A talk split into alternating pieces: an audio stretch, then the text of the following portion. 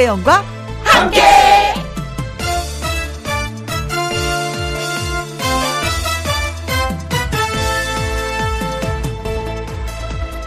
오늘의 제목 우리 모두가 그것이다. 이것을 한 글자로 하면 꿈이고요. 이것을 두 글자로 하면 희망이라고 합니다. 그리고 또 이것을 세 글자로 하면 자신감이고요. 네 글자로 하면 하면 된다라고 합니다. 이게 뭐냐고요? 청춘입니다. 나이가 많은 사람도 마음이 청춘이면 꿈과 희망, 자신감 하면 된다. 다 갖고 있는 겁니다. 제가 이 얘기를 하는 이유는요. 코로나 때문에 어느 연령대가 가장 큰 손해냐로 가족들이 이야기를 나눴는데 할아버지, 할머니, 아버지, 어머니 다들 얘기하다가 문득 스무 살 청춘을 보고 갑자기 입을 닫게 됐다. 뭐 이런 얘기를 들어서입니다. 청춘이 가장 아까운 건데 사실 우리 모두가 청춘입니다. 2021년 1월 9일 토요일 김혜영과 함께 출발합니다. KBS 2라디오 매일 오후 2시부터 4시까지 누구랑 함께 김혜영과 함께 2021년 1월 9일 토요일 첫 곡은 SG 워너비의 라라라 였습니다. 김혜영과 함께 토요일 1부 촉촉한 가습기 보이스의 주인공 가수 신성 씨와 사연 창고 열어보도록 하겠습니다. 주중에 소개해드리지 못했던 사연 그리고 홈페이지에 올려준 사연 잘 전달해 드릴게요. 광고 듣고 다시 오겠습니다. 김혜영과 함께. 0734님이 신나게 듣고 싶어요 하면서 신청을 해주신 노래가 김세화의 oh oh, yes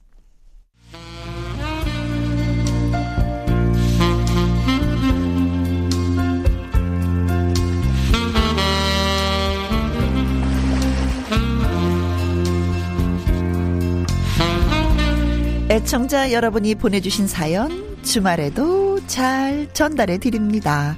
김혜영과 함께 사연 창고 오픈.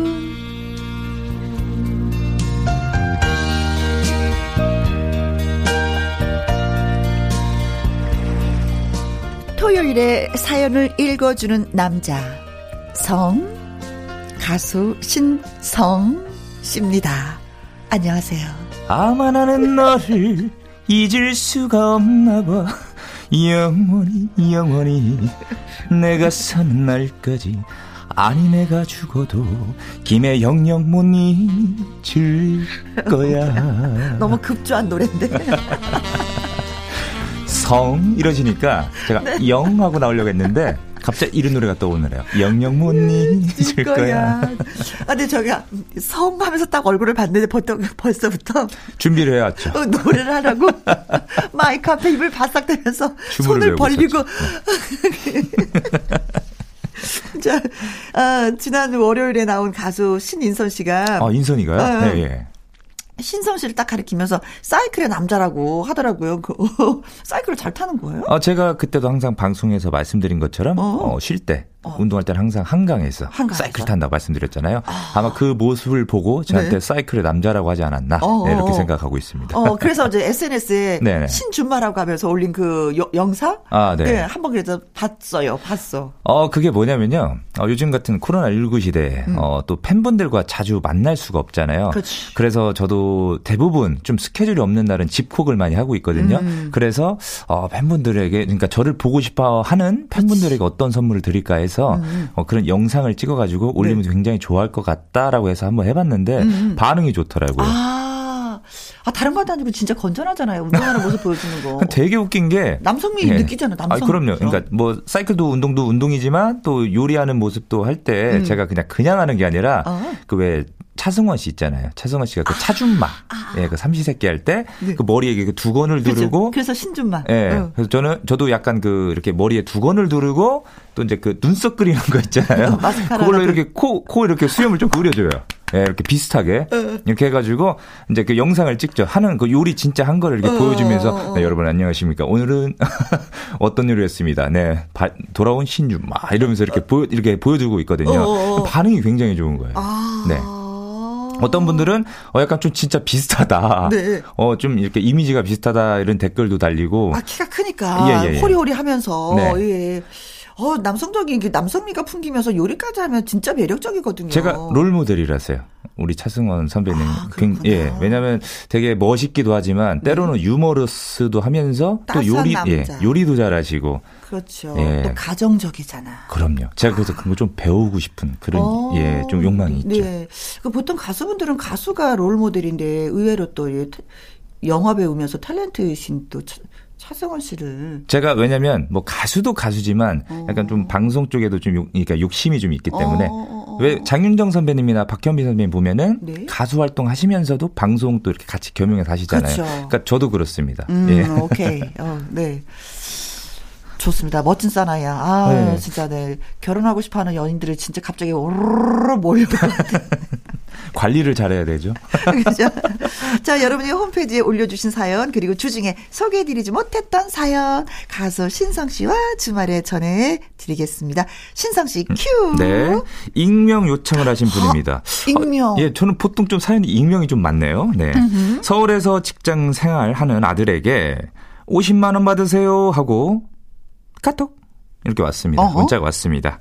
어, 같이 온 메시지는 단 네 글자. 아빠 용돈. 아, 오. 와, 톡으로 돈은 처음 받아보는 거라서 뭔가 싶어서 아내에게 보여줬습니다. 음. 아내가 하는 말이 아들이 당신 용돈 보내준 거네. 어머. 그래서 저도 아들에게 다섯 글자로 답을 보냈습니다. 뭐라고요? 고마워, 아들. 아 들에게 처음 받아본 용돈이었습니다. 음. 아내는 내가 알아서 해줄게. 당신 계좌로 넣어줄게. 음. 내 폰을 이리저리 만지더니 다 됐다고 하더라고요. 네. 그래서 아 됐구나 싶었어요. 네. 그런데 조금 있으려니 아내가 말을 했습니다. 어머, 내가 실수했네. 왜, 왜, 왜? 내가 쓰는 계좌로 입금해 버렸어. 그래서 다시 입금해 달라고 했더니 아내가, 어. 에이, 당신 돈이 내 돈이고, 내 돈이 내 돈이지. 그리고 당신은 돈 많으면 주체가 안 되잖아. 어? 나 지금 전국 트롯 체전 보느라 바쁘니까 다음에 해줄게 하고 어? 쌩하니 고개를 돌리더라고요. 아들이 철이 들어서 아빠한테 처음 보내준 용돈인데 오. 이렇게 날려버리다니요. 너무 억울해서 사연을 보냅니다. 아. 이렇게 보내주셨습니다. 아, 이건 바람직하지 않아. 이건 아니야. 이건 아니야. 아. 들은 아빠한테 준 거야. 그럼요. 아빠한테 준 거라고. 아빠한테 준 건데 그거를. 어, 근데 이 사실을 아들이 알잖아? 몹시 화가 나요. 속상해요. 그럼요. 어, 어, 어. 분명히 아빠도 용돈 드리면 엄마도 드릴 거거든. 네. 어, 난생 처음 받아보는 건데 이렇게 홀랑 뺏기다니. 그러니까요. 이건 고발해 버려야지 돼. 얼마나 진짜 화나겠습니까? 이거 고소해야 돼. 고소. 우리 안에 이런 사람이 고소해야 돼. 저도 처음에 그, 그, 톡에서 그, 그 이제 뱅크가 생겼잖아요. 네. 그 사람들이 저한테 이제 이거 보내줄 때 음. 그 메시지로 이렇게 오는 거예요. 그래서 어, 어. 뭐지? 어, 어. 뭐야 이거 했더니 보내준 거래요. 어. 야, 이거 어떻게 받는 거야? 저도 몰랐었어요 그때는. 네. 근데 이게 이거를 누르고 나서 하게 되면 그쪽 거기로 그러니까 입금이 되더라고요. 음. 입금을 된 거를 제거 이제 은행 계좌를 연동을 시키면 거기로 다시 제 거를 넣을 수 있어요. 아. 그러니까 이거를 알기까지 한 3일 정도 걸린 것 같아요, 저도. 아. 그러니까 저도 뭐 좀 기계치다 보니까 약간 이거 네. 잘 몰랐었는데 일단은 우선 아버님께 제가 드릴 말씀 뭐냐면 네. 어 이제부터라도 좀 배우셔야 돼요. 이런 배우셔서. 예. 내거 내가 챙기자. 그럼요, 그럼요. 그래야 다시 이런 일이 안 생깁니다. 네. 아니면 네. 나는 아들한테 얘기해 주고 싶어. 어떤 얘기? 아들 꼭 그렇게 아빠가 어렵고 힘들어하는 방법을 선택해서 용돈을 드리지 말고 봉투에 넣어서 현찰로 그냥, 그냥 두 손에 그냥 살포시 얹어주시면 어떨까? 앞서 아버님 요즘 핸드폰은요, 전화 받는 용도로만 쓰시면 안 돼요. 이게 컴퓨터와 전화기가 합쳐진 거잖아요. 요즘에 스마트폰이잖아요. 스마트 똑똑한 거지. 그럼요, 그럼요, 그럼요. 좀, 예. 근데 나도 이렇게 받아본 적이 없어서 모르겠다. 아, 바로 그냥 이렇게 네. 자녀분들이 봉투로 이렇게 주셨어요? 네. 저는 이러면 우리 신랑한테 뺏기겠는데. 아, 우리 누님도 약간 조금 기계 치세요? 전 기계 치거든요. 안 됩니다. 배우세요. 네. 오늘 제가 알려드릴게요. 더군다나 우리 신랑 돈 좋아하거든. 아, 진짜요? 뺏어가겠는데. 나도 아. 이거 배워야 되겠다. 음, 음. 아, 근데 50만 원을 주면서, 야 진짜 따뜻한 분위기였는데. 아, 근데 진짜 이 엄마가 챙기면서 갑자기 예. 싸해졌어요. 이 사연에 너무 슬픈 구절이 있어요. 어떤? 당신 돈이 내 돈이고 내 돈은 내 돈이야. 아니, 너무 슬퍼요, 정말. 예? 아, 니야 살아보니까 네. 챙길 건 챙겨야지. 맞아. 이거는 네 돈은 네 돈이고 내 돈은 내, 내 돈이고. 돈이고 이게 좀 있어야지 돼.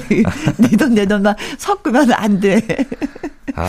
아. 그래서 결국 찾지 못하셨다는 건가? 50만 그냥 날린 건가? 날리신 거죠. 어 그럼 이거 아들한테 일러버려야지 돼. 아들 엄마가 이거 챙겨갔어. 그러면 아들이 다시 엄마한테서 찾아서 주지 않을까.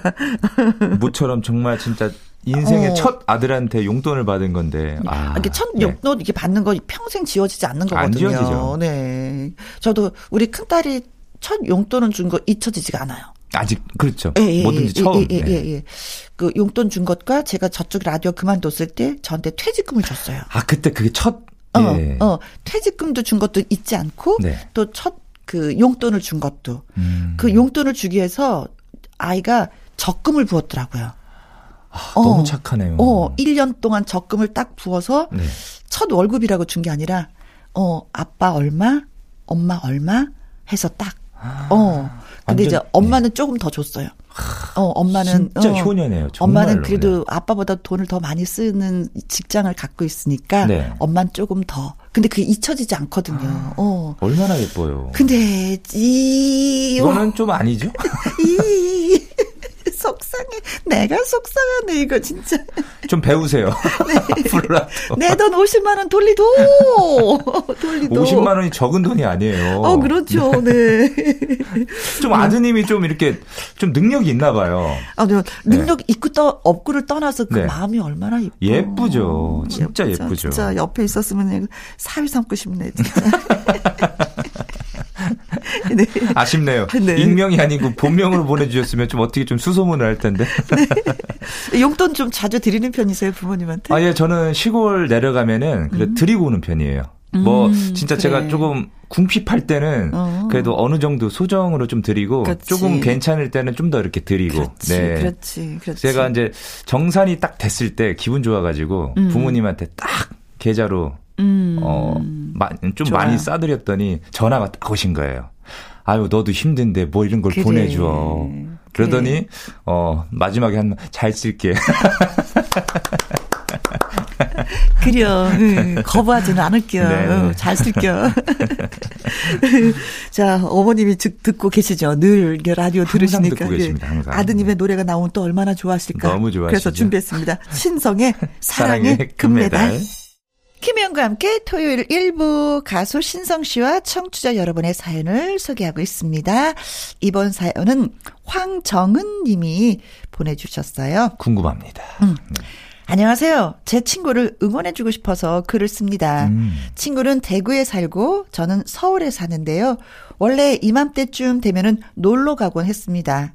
저는 결혼하면서 서울로 올라와서 살고 있지만 대구가 고향이거든요. 음. 친구 집에서 먹고 자고 놀고 1년에 한 번 동창회처럼 만나곤 했는데 우리나라에 살면서 멀리 해외에 있는 것처럼 얼굴도 보지 못하고 이렇게 살고 있습니다. 코로나 때문에. 아, 그렇죠. 이 친구가 과일 가게를 하는데 요즘 장사가 잘 안 돼서 어떻게 먹고 사나 걱정이 많다고 합니다. 제가 해줄 수 있는 거라고는 그래도 버텨야지 잘 될 거야. 이런 말뿐이라 미안한 마음이네요.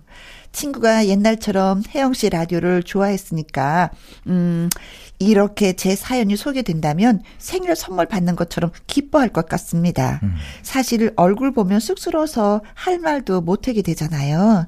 음, 은경아, 내다, 지지배. 아프지 말고 코로나 잠잠해지면 꼭 놀러 갈게. 알았지? 아. 아. 따뜻하다. 따뜻하면서도 약간 좀 슬프네요. 그렇지. 네. 아, 네.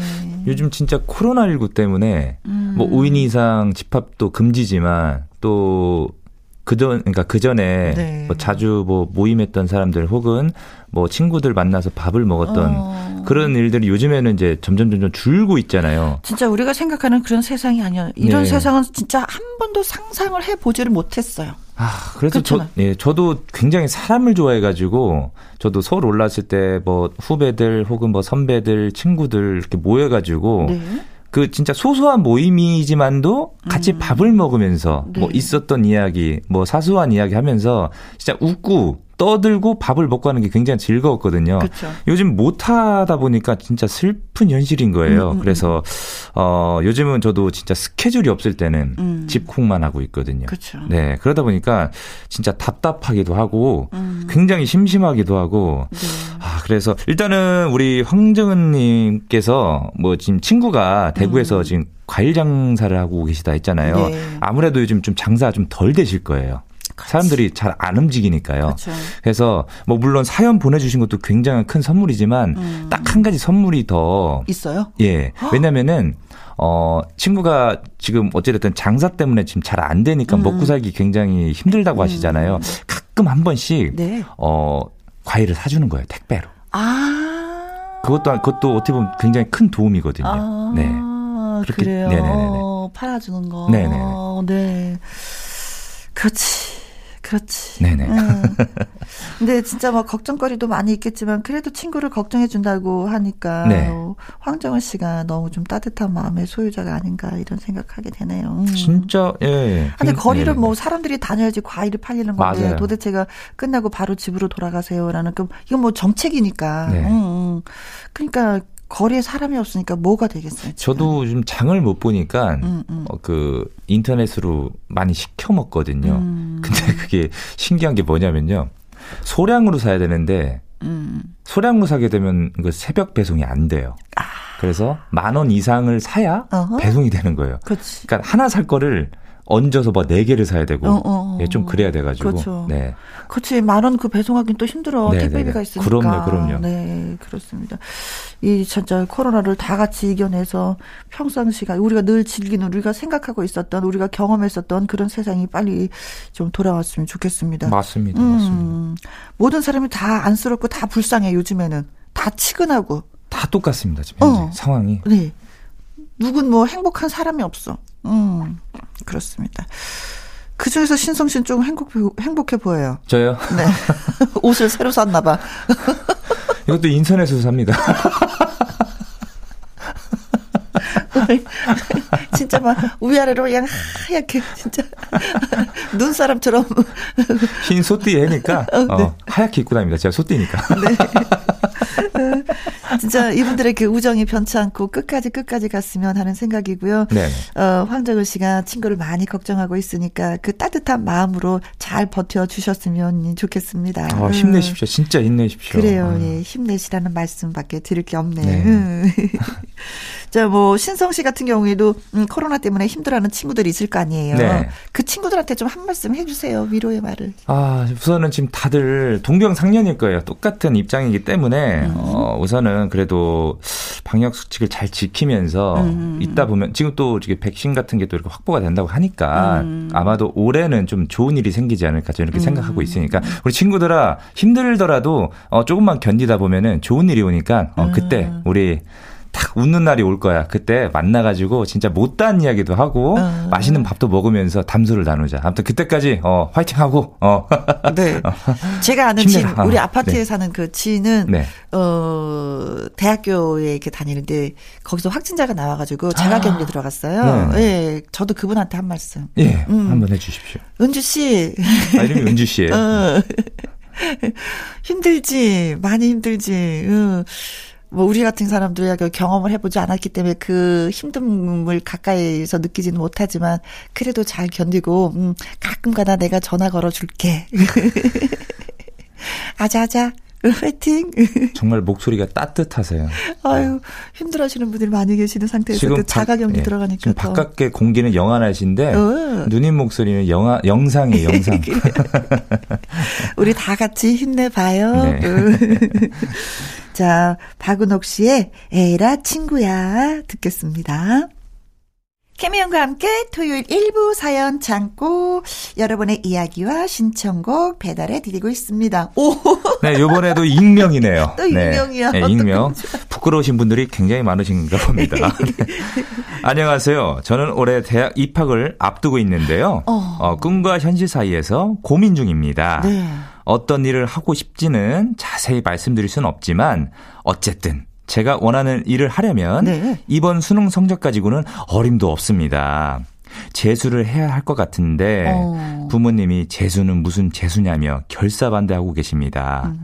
지금 성적 나온 걸로 대학에 들어가서 착실하게 다니다가 평범하게 회사 들어가려고 하시는데 네. 어, 돈 안 되는 일은 고생이라고 하지 말라고 하시지만 저는 원하는 일이 분명히 있거든요. 네. 그런데 또 부모님 말씀을 거역하자니 당장 힘도 없고 돈도 없는 학생이고 어. 너무 속상합니다. 우리 부모님을 설득하려면 제가 어떻게 하면 좋을까요? 음. 물론 사연 보낸다고 해결이 되진 않지만 지금 누구라도 붙잡고 고민 상담을 하고 싶습니다. 라고 이렇게 보내주셨습니다. 아. 젊은이들의 고민. 네. 내가 하고 싶은 건 이건데 이거를 해야지 되니 다른 것을 해야 되니 그게 얼마나 속상할까. 근데 제가 네. 아는 분 중에 하고 싶은 게 있었는데 부모의 반대로 하질 못했어요. 네. 근데 이분이 끝내 하시더라고. 그러니까 본인이 하고 들어서. 싶은 걸요? 어. 음. 끝내 하시더라고요. 그런 반면에 또 한 분은 부모가 원하는 삶을 살았어요. 네. 그런데 행복하지 않아요. 음. 이분은 연극을 너무 하고 싶어해. 연극을요? 네. 근데 연극을 하지 못하는 상황이니까 난 행복한 사람이 아니라고. 음. 우선 제 생각은 또 이렇습니다. 뭐가 있냐면 저도 어찌됐든 부모님의 생각에 따라서 네. 어 제가 고등학교를 들어갔을 때 음흠. 그때 당시만 해도 이제 대기업들 있잖아요. 전자 회사들. 그쪽이 좀 흥할 때라서 어 이쪽으로 가서 이쪽 그러니까 그 개통을 배워 가지고 나중에 대학을 또 이렇게 가서 취업을 해라. 음. 대기업을 들어가라. 이런 생 그러니까 말씀하셔 가지고 제가 그렇게 하긴 했어요. 음. 했는데 제가 원치 않는 어, 그런 과를 선택을 했고 했기 때문에 네. 공부도 제대로 이렇게 하지도 못했어요. 그래, 관심이 되네, 없어가지고. 네. 그래서 지금 어쨌든 제가 지금 가수 활동을 하고 있잖아요. 음, 음. 그래서 좀 후회를 하는 게 뭐냐면 어, 대학을 음. 차라리 방송학과나 혹은 약간 아. 뭐 음악 쪽으로 갔다면 음. 지금 현재 이 생활을 할 때 더 플러스 요인이 되지 않았을까 저는 이렇게 생각하고 있거든요. 음, 음, 음. 그래서 지금 이 사연을 보내주신 이분께도 제가 드릴 말씀 뭐냐면 본인이 하고 싶은 거 하세요. 네. 왜냐하면 부모님께서 본인 인생을 대신 살아주는 게 아닙니다. 그러니까 진로 방향을 좀 말씀해 주실 뿐이지 음. 본인이 하고 싶은 걸 해야 어 행복해지고요. 음. 만약에 실패를 하더라도 그래도 나는. 내가 하고 싶은 건 해봤어. 이런 후회는 없거든요. 음. 근데 이제 부모님 입장도 살짝 저, 저기 이해가 되는 게 뭐냐면은 네. 어, 재수는 금전적인 문제이잖아요. 맞아요. 그러니까 당장 그게 엄마는 힘든 거야. 음. 어, 그래서 그렇게 재수, 어, 말씀을 해 주셨을 것 같은데 저도 마찬가지인 것 같아요. 원하는 거 하시는 게. 맞아요.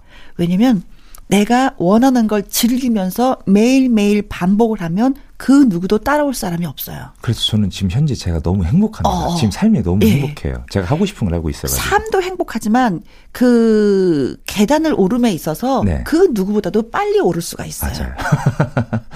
어, 저는 본인 생각이 좀 밀고 나갔으면 맞아요, 어머니를 맞아요. 더 설득을 잘하고 네. 어머니 말씀을 좀 고분고분 듣고 다른 면에 있어서는 그리고 그리고 내 주장을 굽히지 않고 본인이 하고 그리고 나중에 그것이 뭐 어떻게든 잘 됐든 안 됐든 내 책임이라는 거 본인이 책임 의식을 어, 가져야지 된다는 거 그게 좀 중요하다고 맞습니다, 생각을 맞습니다. 해요. 그래서 네. 저도 20대 때는 회사 생활을 해봤지만 20대 때 사진을 보고 음. 지금 현재 사진을 보면은 음. 관상이 달라졌어요. 아. 20대 때는 뭔가 조금 좀 그랬는데 네. 지금 얼굴이 좀 제가 웃는 상으로 많이 바뀌었더라고요. 많이 웃어요. 네. 어, 화내요. 네.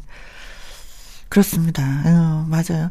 그래도 어, 그 익명을 요청하신 분이 뭔가 하고 싶어 하는 게 있다는 게 그럼요, 지금 너무 그럼요. 중요한 거예요. 요즘 아이들이 꿈이 없어요. 그래요.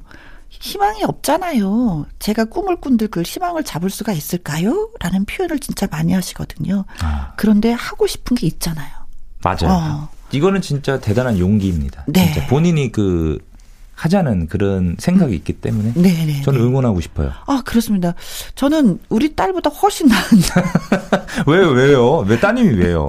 우리 우리 첫째하고 둘째하고 진짜 차이가 나거든요. 둘째는 네. 딱 졸업하더니 대학을 졸업하더니 어 앞으로의 진로가 어때? 생각한 게 있었더니 좀 놀려고요. 아 좀 놀려고.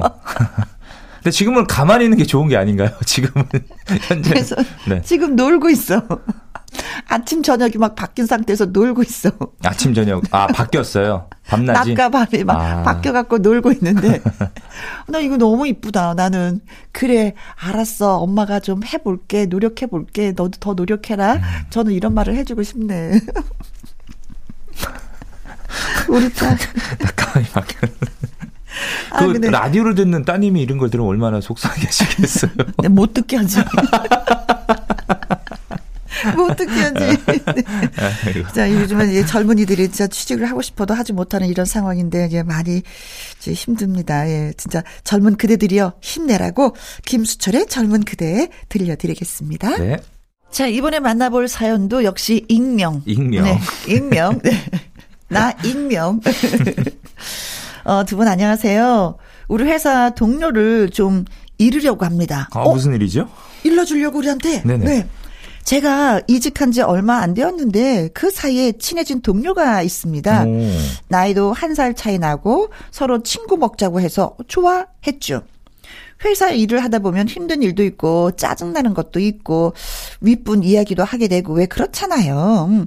저는 동료를 굳게 믿고 당연히 비밀로 지켜줄 거라고 생각해서 말을 한 건데 얼마 전에 제가 했던 말이 회사에 쫙 퍼졌다는 것을 알게 아하, 되었습니다. 이런 이런 이런. 아, 이루 말할 수 없는 이 배신감, 화가 나는 걸 꼭 참고 신성 씨 그거 자기가 말했어? 라고 하니까 어, 어, 음, 어 하면서 얼버무리는 거예요. 어, 얄밉다. 괜히 다른 사람들 사이에서 저만 이상한 사람이 됐습니다. 사회에서 만난 사람들에게 쉽게 마음을 열면 안 되나 봅니다. 하셨어. 어, 배신이다, 이건. 진짜. 배신자요. 배신자요. 회사의 배신자요. 아, 이런 음. 배신자. 야 진짜 얄밉네요. 근데 그런 거 있잖아요. 이 얘기를 하면은 내가 네. 다른 사람한테 해도 될 얘기와 하지 말아야, 될 되지. 얘기가 구분이 되지 않나? 아, 저 사람의 진심으로 믿고 나한테 이렇게 얘기를 하는구나. 이게 좀 선이 그어지지 않아요? 그러니까 이분도 어... 어, 진정한 친구가 아니었네요. 보면은. 그렇죠. 친한 네. 사이가 아니었네. 음. 그냥 믿고선 겉과 속이 좀 다른. 네, 믿고선 얘기를 했는데 아 이거를 바로 그냥 이렇게 가서 그냥 사람들한테 음. 이야기를 해버리니까. 네. 야, 그렇다고 해서 사회에서 만난 사람들은 친해지는, 이, 이건 아니야. 친해져서 좋은 사람도 있어. 그럼요. 근데 그 사람이 그랬을 뿐이야. 그렇죠. 네네. 아. 저도 진짜 어렸을 때, 음. 그때 진짜 사람을 너무 좋아해가지고, 네. 그러니까 안 가리고 다 이렇게 사귀는 걸 좋아했었어요. 음. 굉장히 많았는데, 어, 그렇게 지내다 보니까 친하게 지냈던 사람한테도 친구한테도 배신을 당한 적이 있어가지고, 아. 뒤통수를 그렇게 세게 맞은 적 처음이었거든요. 네. 아, 그러다 보니까 그 진짜 열, 이게 너무 뭐 며칠이 가는 거예요. 열받은 그쵸? 게요. 막. 아, 진짜 얘가 어떻게 나한테 이럴 수가 있지? 음. 아, 그러다 보니까. 않지. 네, 전 진짜 치유가 안 되죠. 네. 사람을 입은 상처는 치유가 안 되는 거거든요. 그러다 보니까 이제 성인이 되고 나서 음. 어, 좀 사람을 우선은 좀 가리게 되더라고요. 그치. 그러니까 우선은 만나보고 내가 상처 입지 않기 위해서 예. 노력하는 거죠, 그게. 네 네 네. 그러니까 두 번은 당하지 말아야겠구나 싶어가지고 음. 어, 늘 말할 때도 좀 조심히 얘기하고 네. 그래서 좀 친해진 친구들한테는 뭐 하긴 하는데 음. 어. 좀 그래요, 이게. 그것도 네. 하면서도 혹시 얘가 좀 저기 하지 않을까 또 이런 생각도 하게 되고. 음. 그래서 늘 좀 조심을 하고 있죠. 그렇죠. 네. 그래서 그래서 내 비밀을 누구랑 공유하면 안 돼. 가족밖에 없습니다. 어, 공유하면 절대 안 된다는 걸 많이 느껴요. 맞아요. 네. 그런데 저한테 얘기해도 돼요. 나 무거워. 아, 좀 믿음이 갑니다, 우리 누님. 좀 믿음이 갑니다. 어디 가서 어머 신성이야 글쎄 이렇게 했다고 그랬는데 아우 걔 못 쓰래요 이러시는 건 아니죠. 나 진짜 인무거워. 그래서 사람들이 저한테 네. 상담 많이 해요. 어 그러시구나. 어, 저입 꽉 다물고 있어요. 아, 보통 조금 이 데이터가 많이 들어오면 조금 혼란스러우실 텐데 좀 비워야 되시지 않으실까요? 아니 좀 복잡하실 것 같은데 왜냐면 모든 상담을 막 해주시니까. 어, 아, 그, 난 고맙지. 아, 저 사람이 나를 믿고 그 얘기를 하는구나. 그래, 그러면 내가, 어, 거기에 맞는 사람이 되어 줘야지. 뭐 이런 거 있잖아요. 네. 어, 뭐 그런 거 생기는 것 같더라고. 네. 아무튼 고민 있으면 말해봐. 저는, 아, 털어라. 아, 네. 나한테. 누구와 함께? 김희영과 함께. 네. 네. 아, 그래. 많이 속상하겠다. 음, 그래요. 그래도 이분이 좀 화끈하게, 어, 자기가 말했어? 라고 묻는 거는 참 잘했어요. 아니면 혼자 끙끙 앓고 있으면서 맞아, 맞아. 마음에 상처만 입는 건데, 네. 너 때문에 내가 지금 많이 힘들어. 라는 표현을 하신 거잖아요. 다음부터는 음. 이분 조심하세요. 음, 그래, 그래, 그래. 음, 좋다. 이거, 아유, 진짜 회사다 가서 제가 잘해보려고 했는데 그냥 사람으로 인해서 상처를 받았어. 에이, 속상해. 진짜. 에이, 마음이 흔들흔들 하시겠습니다. 그러니까요. 네. 자, 신성 씨는 우리 여기서 또 헤어져야 될 것 같아요. 음, 사연 얘기 다 소개해버렸네? 네, 음. 네, 네. 아, 아무튼 오늘도 너무 즐거웠고요. 음. 어, 또 다음 주에 다음 주에 또 돌아, 돌아오도록 하겠습니다. 여러분들, 다음 주에 봬요. 네. 자, 끝곡 같이 듣고 가요. 네. 음, 8508님의 신청곡입니다. 한여름에 흔들, 흔들. 흔들. KBS 2라디오 김혜영과 함께 1부 마무리할 시간입니다. 오늘 사연이 소개되셨던 익명 청취자 3분 그리고 황정은님에게 피자 교환권 보내드리겠습니다. 그리고 2부는요, 아주 특별한 초대석. 전영록의 종이학, 김연자의 아모르 파티, 롤라의 날개 잃은 천사, 유산슬의, 그러니까 유산슬 씨 누군지 아시죠? 유재석의 합정역 5번 출구 등등등등.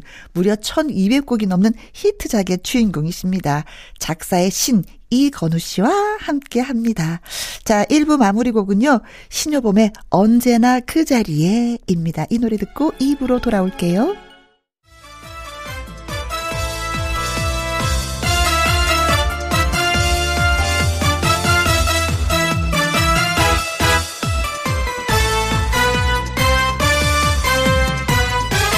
김혜영과 함께. KBS 1라디오 김혜영과 함께 2부 시작했습니다. 2부는 아주 특별한 초대석. 이 준비되어 있죠. 신이라는 애칭을 가진 분을 모십니다. 작사의 신. 어, 주인공은 바로, 바로, 바로, 바로, 이건우 작사가입니다. 노래 듣고 와서 만나 뵙도록 할게요. 이건우 작사, 윤일상 작곡, 김연자의 아모르 파티. 김혜영과 함께.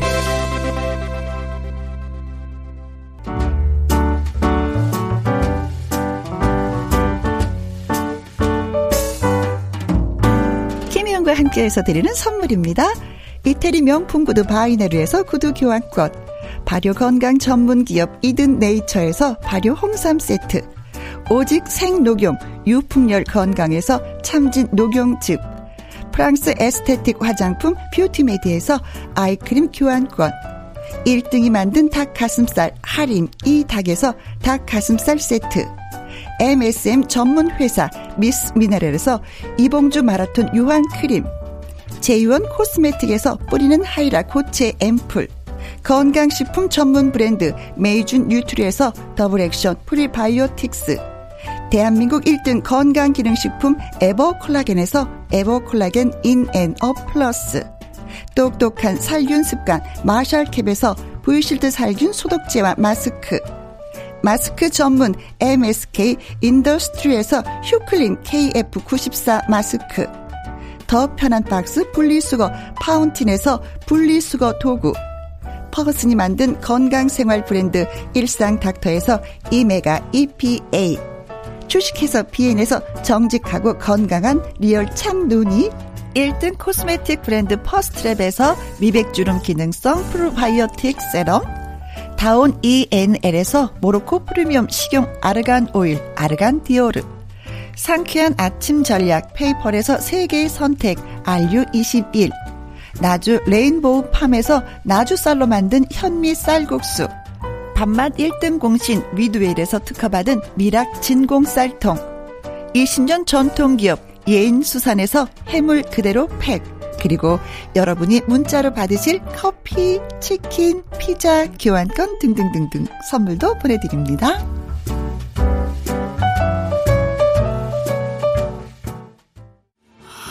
아마도 제 생각에는 이분이 노래 만드는 분들 중에 한국인의 마음을 가장 잘 헤아리는 사람이 아닐까 싶습니다.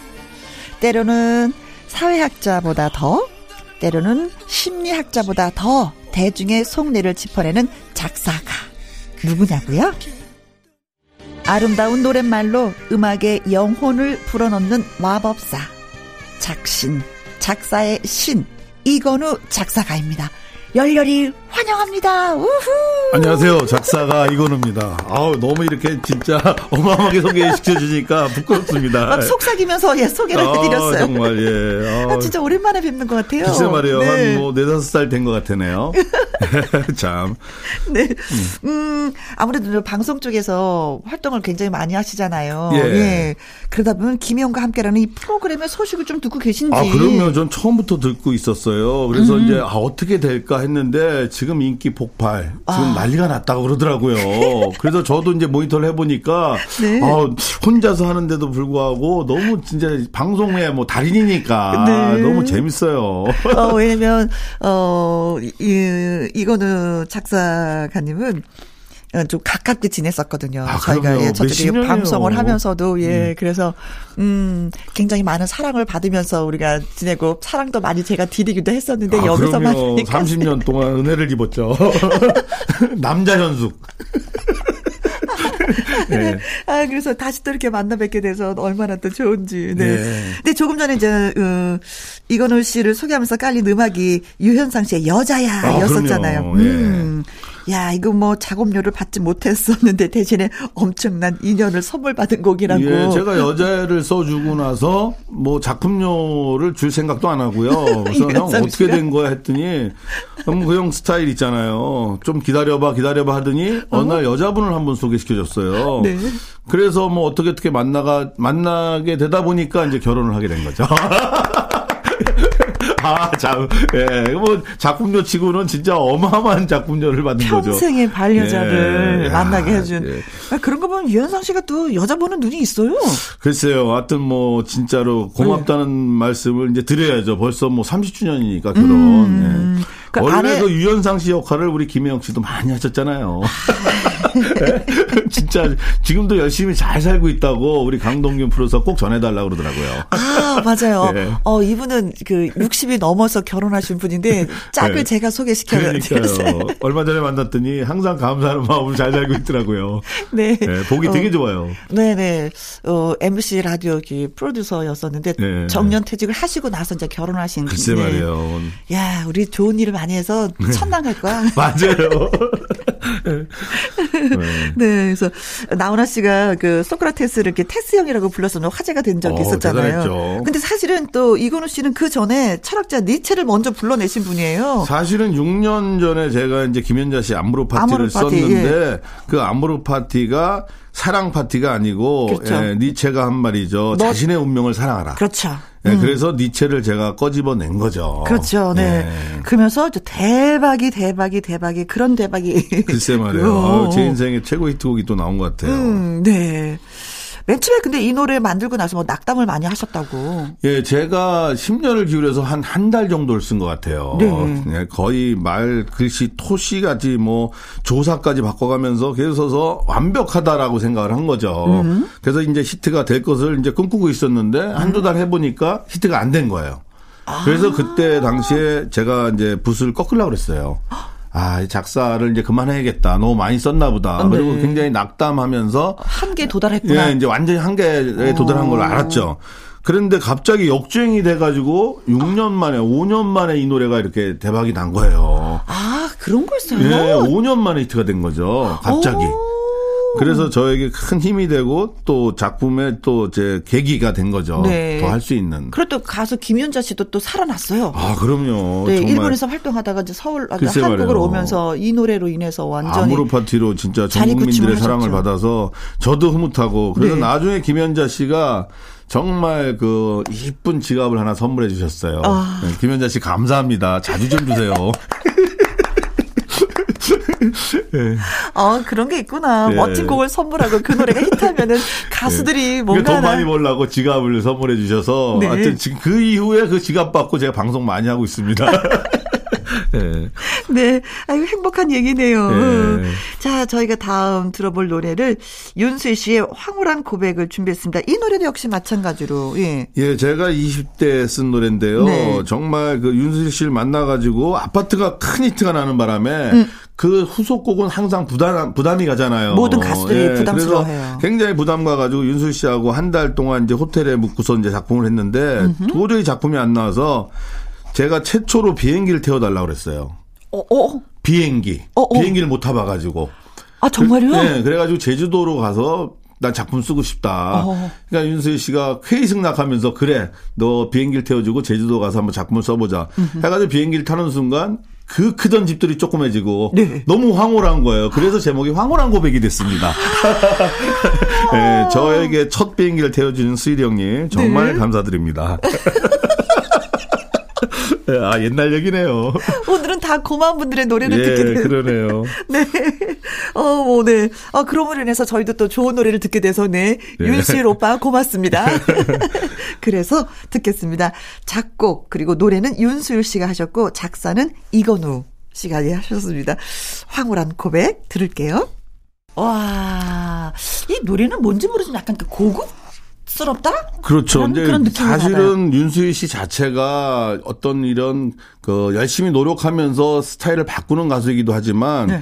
이 편곡에 굉장히 많은 신경을 쓰시는 가수예요. 아. 그래서 이게 이제 돌아가신 김명곤 씨 사랑과 평화에 있던 김명곤 씨가 편곡을 했는데 네. 그 당시 대한민국 최고의 편곡가였죠. 음. 그리고 이분은 상당히 음악에 대해서 몇 달 동안 그러니까 작사 작곡은 끝났는데도 편곡을 갖고 몇 달 동안 고민하신 분이에요. 아. 그러니까 역시 음악이 고급스럽게 나온 거죠. 아, 네. 네. 아, 그리고 윤수일 씨가 작곡을 또 했어요.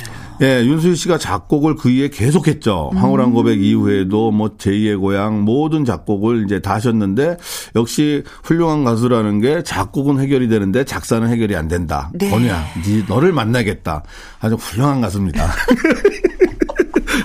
혼자 다 했으면 좀 배 아플 뻔했는데. 아니 뭐 그래도 잘 쓰시는 분들은 정말 인정하잖아요. 네. 나훈아 선생도 그렇고 아유, 형님도 그렇고. 음. 그러니까 정말 잘 쓰는 어 진짜로 완성도가 높은 작품 하는 건 정말 우리도 네. 박수를 쳐주죠. 그렇죠. 네. 네. 아무튼 궁합이 좀 잘 맞았던 예 윤수일 씨와 예. 이건우의 커플이었습니다.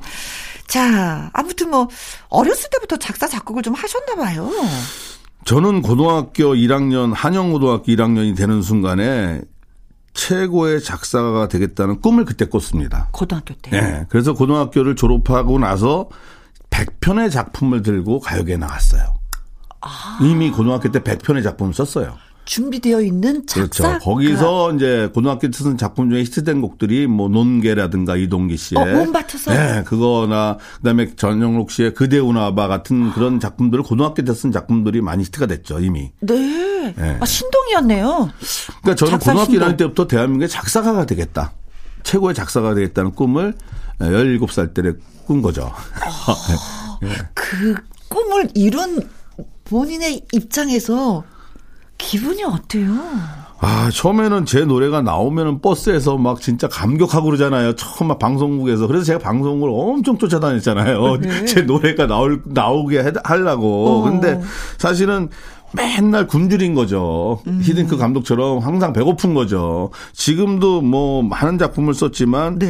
아 이게 지금 더 좋은 작품 혹은 더 따뜻한 작품은 안 나올 건가? 음. 항상 저 자신의 불안하고 네. 앞으로 몇 년 동안 더 써야 되나 네. 그런 생각이 그러니까 완성도는 아직 안 나오는 것 같아요. 아. 네, 자기 만족이 잘 안 돼요. 최고의 작품은 아직 나오지 않았다. 예, 항상 그 말을 하죠. 저한테 최고의 작품이 뭐냐고 물어보지만 네. 아직 안 나왔다. 오늘 밤에 쓰, 써보겠다. 네. 뭐 그런 얘기죠. 아까 그 앞서서 말씀드렸지만 1200곡이라는 곡을 그 작사했잖아요. 네. 그럼에도 불구하고 아직 안 나왔다. 예, 그렇죠. 그래야지만 희망이 보이고 네. 제 만족을 할 수 있는 것은 아마 죽, 죽어도 작품을 만족을 못하는 것 같아요 예술가들은. 네. 네. 그리고 아까 살짝 얘기한 어, 전용록 씨의 종이학. 네. 천 번을 접어야만 하게 되는 뭐 이런 노래. 예, 제가 이제 80년 81년도에 데뷔를 했는데 1981년에 데뷔를 했는데 전용록 씨를 최은옥 씨의 소개로 가수 빗물의 최은옥 씨 소개로 만나면서 네. 에, 전용록 형님하고 이제 1년 반 동안 같이 생활하게 됩니다. 음. 그래서 거기서 이제 종이학이 최초의 히트곡이 되겠어요. 그 당시가 1981년이니까 22살이요. 네. 예, 완전히 초년 출세를 한 거죠, 제가. 전영록 씨를 만나서. 그래서 지금도 TV에 나가면은 아침마당 잘 나오시잖아요. 네. 저도 한번 나가서 그런 얘기를 했죠. 제 마음속의 국경일 3월 26일입니다. 음. 전영록 씨의 생일입니다. 네, 저는 항상 3월 26일이 되면 그렇게 좋고 설레요. 네, 네, 내 마음속의 국경일. 아니, 근데 제가 듣기로는 남자는 네. 젊었을 때 너무 일찍 성공하면 안 되고 네. 그리고 나이가 조금 이제 중간쯤 돼서 혼자가 되면 안 되고 그리고 아. 또 나이가 지긋해서는 사업을 벌리면 안 된다. 아, 아 요 세 가지만 피하면 괜찮다. 야, 그거 정말 어 진짜 대단하십니다. 그 얘기가 이제 문학적으로 표현하면 네. 초년 출세 안 되고 네. 중년 상처 안 되고 네. 이제 말년은 사실은 말년 빈곤을 하면 안 된다. 그렇죠. 네. 더 어, 고급스럽게 말씀해 주셨네. 그래서 사업을 예, 하면 음. 안 된다는 게 그런 얘기죠. 네. 그럼에도 불구하고 네. 아주 젊었을 때 성공을 하셨어요. 그런데 사실은 종약을 쓰고 논개 황홀한 고백 뭐 계속 히트곡이 나왔습니다마는 네. 고생을 많이 했어요. 역시 너무 어렸을 때 유명해지면 음. 힘든 거예요. 음. 그래서 사실은 그 저 자신을 깨고 나오려고 굉장히 많은 노력을 하고 그래서 20대 말 30대 초에 방황을 많이 했죠. 아. 그리고 과연 작사가로서 계속 내가 능력이 있는 것인가, 음. 뭐 자기 반성 같은 거 많이 하고, 그러니까 사실은 서른 살이나 서른 다섯 살쯤에 어, 유명한 노래를 쓰기 시작했으면 더 좋았을 거라는 생각도 음. 들어요. 너무 어렸을 때. 그래서 지금 이제 우리 트로트 가수들도 신동이 너무 많잖아요. 네. 전 걱정되는 거예요. 아. 너무 어린 나이에 스타가 되면 나이가 긴데 이제 살아갈 날이. 그래서 참 걱정이 되는데 너무 음. 어린 나이에 그렇게 급조명이 되는 것이 네. 과연 좋을까 이런 생각이 들어요. 아, 그래요. 네. 아, 아픔도 있으셨구나. 전 쭉쭉쭉쭉 잘 나가죠. 아, 그렇지 않아요. 저도 굉장히 힘들었죠. 예. 네. 자, 그리고 또, 어, 이건우 씨를 또 빛나게 만든 노래가 있었습니다. 주현미 씨의 러브레터. 그죠? 아, 그렇죠. 이 노래도 역시 이제 그 트롯에는 영어를 쓰면 안 된다. 뭐 그런 얘기가 있잖아요. 트로트의 맛을 반감시키니까. 음. 근데 저는 뭐 끝까지 주장을 했죠. 러브레터라는 그 제목으로 음. 노래 제목으로 써야 된다. 네. 그래가지고 I love you, I need you 뭐 이런 말이 이제 나오고 그래서 음. 이 노래도 굉장히 히트가 돼서 그리고 정통적인 트로트 가수한테 주기는 이 당시에 처음이었던 것 같아요. 주현미 씨한테. 아. 이 노래하고 또 만났네요라는 노래를 또 줬었는데 네. 두 곡이 다 히트가 됐죠. 음. 근데 뭐 주현미 씨를 보고 그 곡을 쓰신 거예요? 작사를 하신 거예요? 아니면 어 만들어 놓은 상태에서 주현미 씨를 저의 작품의 95%는 그 곡이 먼저 나온 거였습니다. 아. 그래서 이때 당시에 가장 또 최고의 작곡가 김영광 선생님이었는데 김영광 네. 선생님한테 주현미 씨가 의뢰를 하고 네. 그다음에 곡을 받아서 작사를 이제 찾는데 저한테 맡기신 거죠. 음. 그러니까 곡이 나온 상태에서 주현미가 부를 거야라는 얘기를 듣는 순간 음. 그분을 상상하면서 쓰니까 이제 좋은 작품을 또 쓰게 된 거죠. 예. 그래요, 네. 어, 주현미 씨도 KBS 이라디오 프로그램 그를 진행하고 있는데 그 제목이 러브레터잖아요. 아, 여기 뭐 영광이죠. 제 노래 제목으로 또 그런 프로가 있었던 거 알고 있습니다. 네. 자, 그래서 듣지 않을 수가 없습니다. 주현입니다. 러브레터. 에 네, 잘 들었습니다. 근데 이게 가만히 보면은 네. 발라드나 뭐 댄스, 트롯 장르 불문 작사가이신 것 같아요. 그러니까 제가 이제 매너리즘에 빠지면은 안 네. 되잖아요. 그래서 한 장르를 갖고 계속 한 10년을 쓰다 보면 음. 너무 힘든 거예요. 제가 이제 40, 40주년이 됐는데 네. 그래서 자꾸 장르를 바꿔서 노랫말을 또 바꿔보는 거죠. 음. 그래서 제가 이제 발라드도 쓰고 댄스도 쓰고 뭐 트롯 쓰고 락도 쓰고 네. 일단 전천후가 되겠다.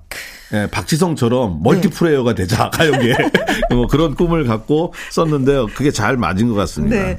그래서 또 탄생한 노래가 룰라의 날개 잃은 천사이기도 아, 해요. 예, 그렇죠. 이건 획기적이었어요. 싸바 싸바. 예, 어. 그 당시에 이건우가 새로운 젊은 이건우가 나왔다고 그랬어요. 음. 전지 모르고 이건우가 네. 이걸 쓸 리가 없다. 아, 늘 트롯만 썼는데. 예, 95년 아니 트롯만 쓰진 않았었죠. 뭐 수아진의 파초라든가 그런 거 썼지만 세월이 너무 갔으니까. 음, 음. 근데 사실 사실은 그 당시에 이제 댄스가 이제 막 TV가 칼라 시대로 오면서 이제 댄스 그룹이 이제 흥행을 할 수 있는 그런 시점이었거든요. 그렇죠.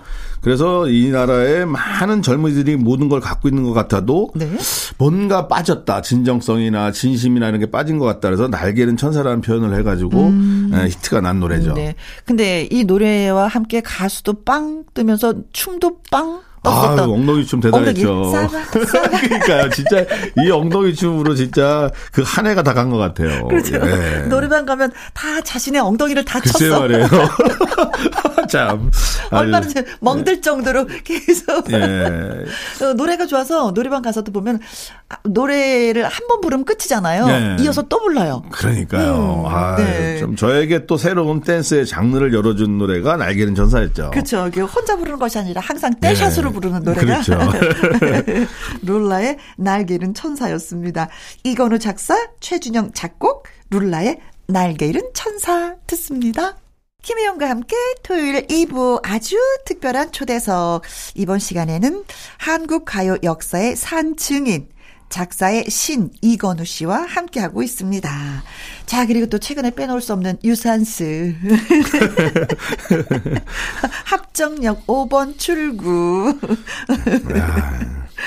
자, 이 노래를 들어봐야 되는데, 어, MBC의 그 놀면 뭐하니. 네. 예. 근데 이거 어떻게 참석하게 되셨어요? 처음에 전화가 왔는데, 음. 이제 작사가를 찾는다고 전화가 왔어요. 음. 그래서 아니 뭐 저를 찾아와서 뭐 유재석 씨를 데리고 올 테니 음. 한번 좋은 작사를 한번 이렇게 한번 같이 쓰는 거를 한번 찍고 싶다고. 네. 그래서 어떤 걸 쓰자니까 아무것도 없대요. 그냥 제본도 없어요. 근데 유재석 씨 와가지고 뭐 제목이라도 다오. 내가 어. 쓸 테니까 그랬더니 합정역에서라고 써달 썼으면 좋겠다는 거예요. 네. 그때 안동역에서가 데이트 났는데 어. 그 이런 거 절대로 안 된다. 그래서 합정역에 5번 출구라고 제가 붙여가지고 이제 네. 그 가사 쓰는 과정이 이제 어, TV로 나가면서. 네. 근데 쓰다 보니까 또 생각이 안 나잖아요. 제가요. 즉석에서 막 카메라 돌아가는데. 어. 그래서, 아, 이게 쓸 거 없을 때는 어떻게 되는지 아냐. 그때 뭐냐. 그래서 그냥, 아를 써야 된다. 그래서, 아. 그리고 다음 주에 또 보자. 이렇게 된 거죠. 아, 그러는 거구나. 네. 어, 작사는 그래도 좋겠다. 방송할 때 생각 안 나면 어떻게 해야 돼요? 아. 아. 네. 어. 근데 이제 거기에서 또 유벤져스로 이렇게 활약을 하셨잖아요. 네. 음. 원래는 딱 한 번 촬영할 줄 아셨는데 그게 아니었다고. 제가 이제 한 번만 촬영하고 끝나는 줄 알고 제가 음. 이제 뭐, 그, 쫄릴 것도 없잖아요. 제가 뭐 나이도 있고 그래서 제가 이제 막 이렇게 재미있게 하고 이제 다시는 안 찔 거니까 열심히 해야겠다 했는데 그게 이제 박토벤 선생하고 정짜르트 선생님. 그쵸? 네. 박현우, 정경천 선생님하고 셋이서 3인방이 돼갖고 어. 유벤져스가 된 거예요. 그래요. 네. 그래가지고 지금 재작년 9월 달부터 해서 지금 오늘날까지 방송을 계속하게 된 계기가 된 거죠. 네. 뭐 CF도 서로 찍고 예. 출연도 같이 하시고 노래도 같이 아, 만드시고 아, 새로운 인생이 또 펼쳐진 것 같아요. 네. 나이 60에. 그죠, 네.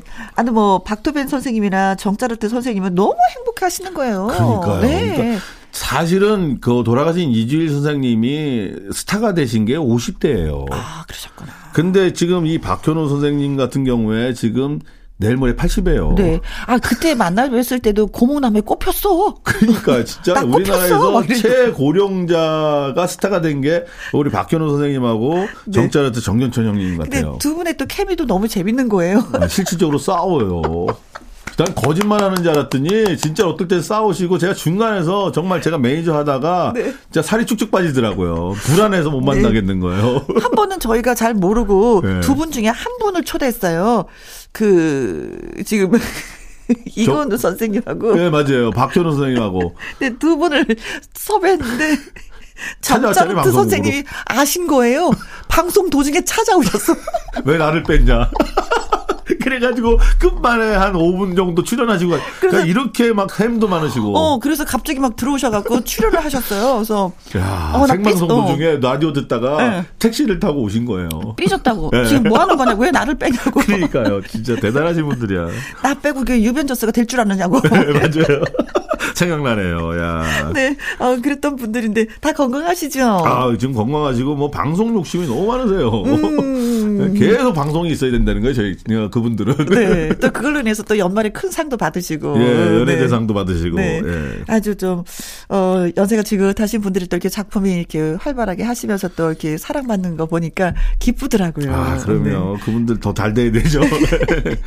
자, 그래서 유재석의 트로트 가수 활동 이름이죠. 유산슬의 합정역 5번 출구. 예, 듣고 오겠습니다. 유산슬의 합정역 5번 출구 듣고 왔습니다. 아, 이렇게 빅히트 칠 줄은 몰랐을 것 같아요. 아, 저도 꿈에도 몰랐죠. 네. 사실은 이제 뭐 이 본업이 요즘에 이제 부캐라는 말을 합니다만 부캐릭터잖아요. 그렇죠. 유산슬. 그래서 과연 뭐 잘 해낼 수 있을까 했는데 어 소화력이 대단하더라고요. 네, 유재석 씨. 네, 그래서 전 녹음하면서 굉장히 놀랐어요. 음. 그러니까 진정성도 느껴지고 합정역 5번 출구를 부르면서 자기 진심을 담아서 부르는데 음. 아 그래서 역시 이 사람 이 사람은 정말 여러 가지를 할 수 있는 사람이구나 네. 그런 생각이 들었어요. 그래요. 네. 뭐 유재석 씨 칭찬을 해도 해도 예, 글쎄 말이에요. 예, 예. 그러니까 장수하는 것 같아. 요 예. 우리 김혜영 씨하고 똑같은 예, 여자 여자 여자 김혜영 유산슬 씨. 아주 대단하신 예. 분이에요 유재석 씨는 진짜 네. 자 우리가 그 다음에 들을 노래는 남진의 파트너. 예요. 네. 음.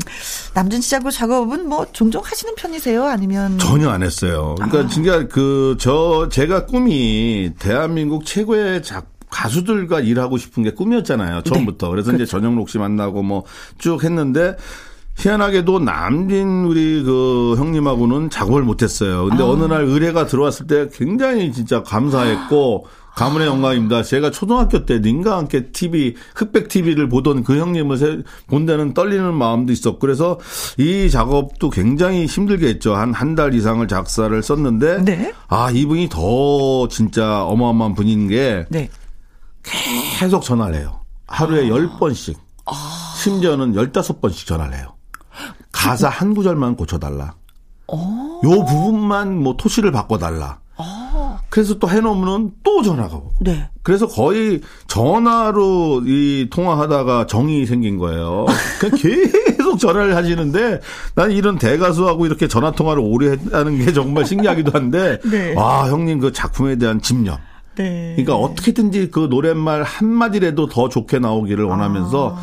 그때 저하고 남진 형님하고 한 50번 정도 통화한 것 같아요. 아, 가사를 노래, 노래, 가사를 노래 갖고요. 때문에. 네. 네. 그러니까 정말 대단한 대가수인 것 같아요. 네. 아니 남진 씨를 노래 히트되고 나서 뭐 선물한 거 없었어요?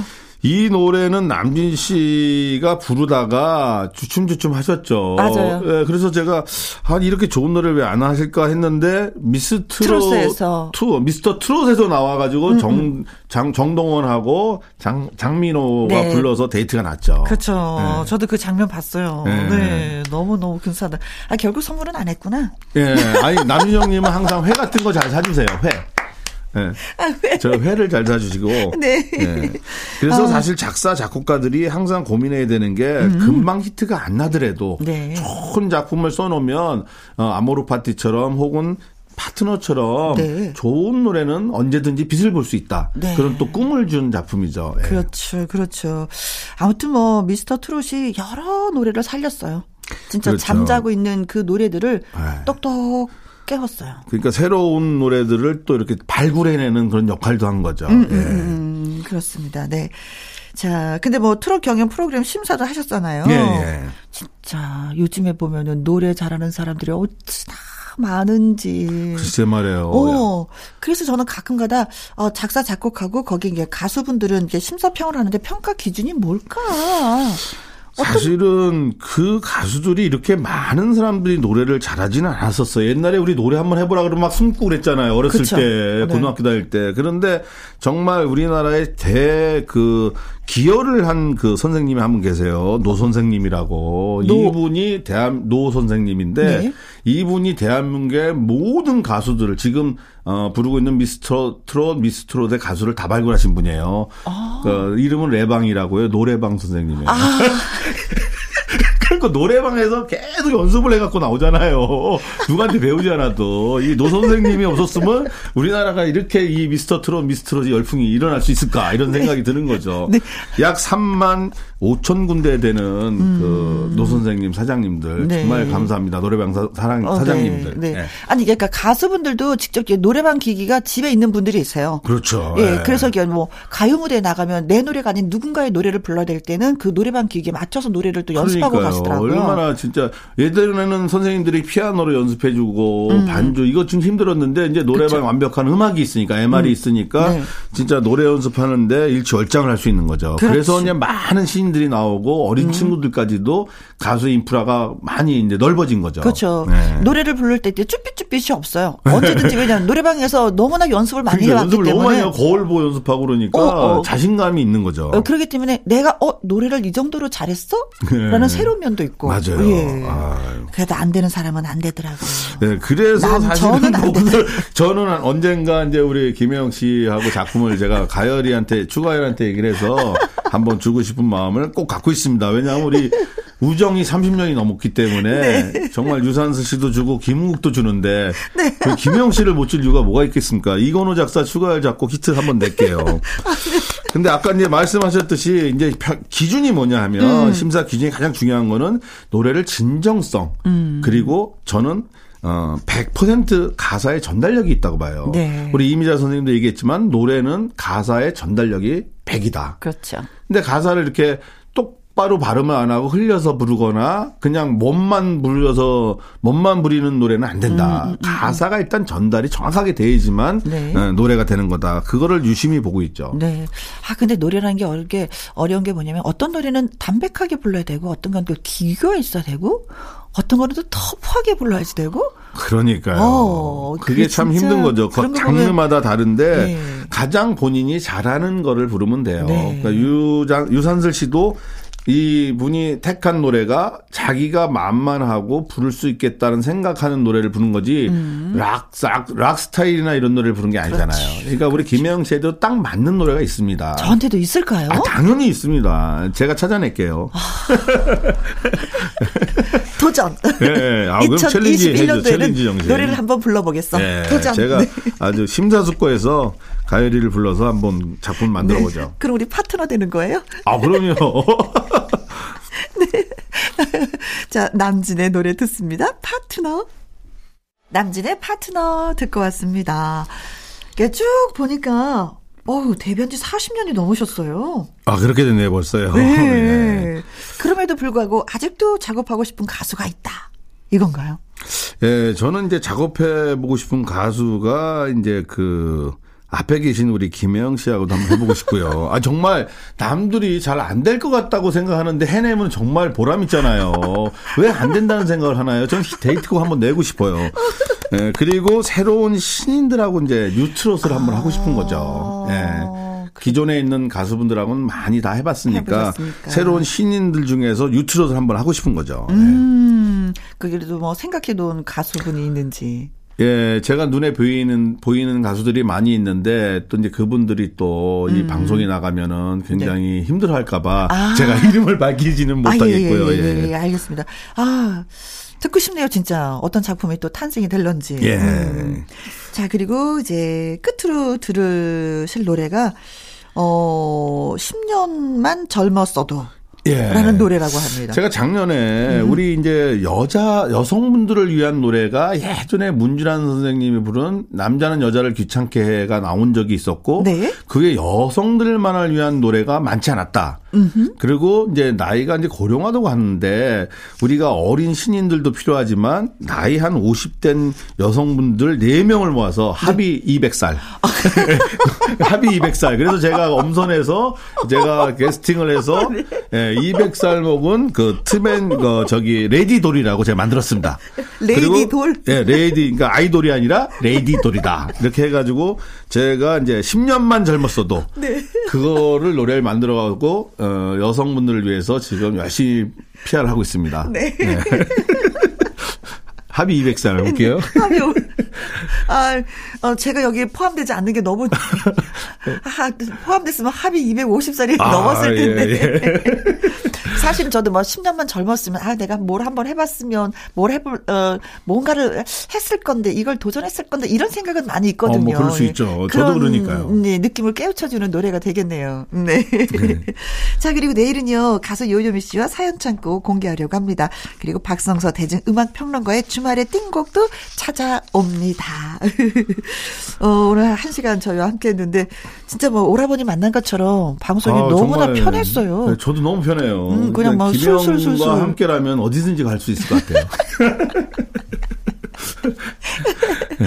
그래서 뭐 진짜 오라버니 만난 것처럼 편하고 이야기도 좀 술술하고 좋은 노래들도 예, 명곡들도 듣고 예, 참 좋은 시간이었습니다. 예. 다음번에 우리 박도변 형님하고 정차르트 형님 한번 어, 네. 모시고 한번 나오고 싶네요. 아 진짜 뭐 예. 시간이 되시면 예, 저희는 굉장히 좋아하실 것 같아요. 우리 김혜영 씨 보면. 아 네. 예. 세분 한번 저희가 꼭 초대를 하도록 하겠습니다. 예. 두 분의도 다툼이 또 재밌거든요. 예, 엄청 싸우시는데 또 가, 가운데서 말려주셔야 되잖아요. 그러니까요. 자, 오늘, 어, 음, 끝곡으로, 예, 준비한, 음, 10년만 젊었어도, 레이돌, 레이디돌의 음, 노래 들으면서 또 인사를 나누도록 하겠습니다. 너무 수고 많이 하셨어요. 아, 감사합니다. 영광이었습니다. 네. 자, 저는 내일 오후 2시에 다시 오도록 하겠습니다. 지금까지 누구랑 함께, 김혜영과 함께.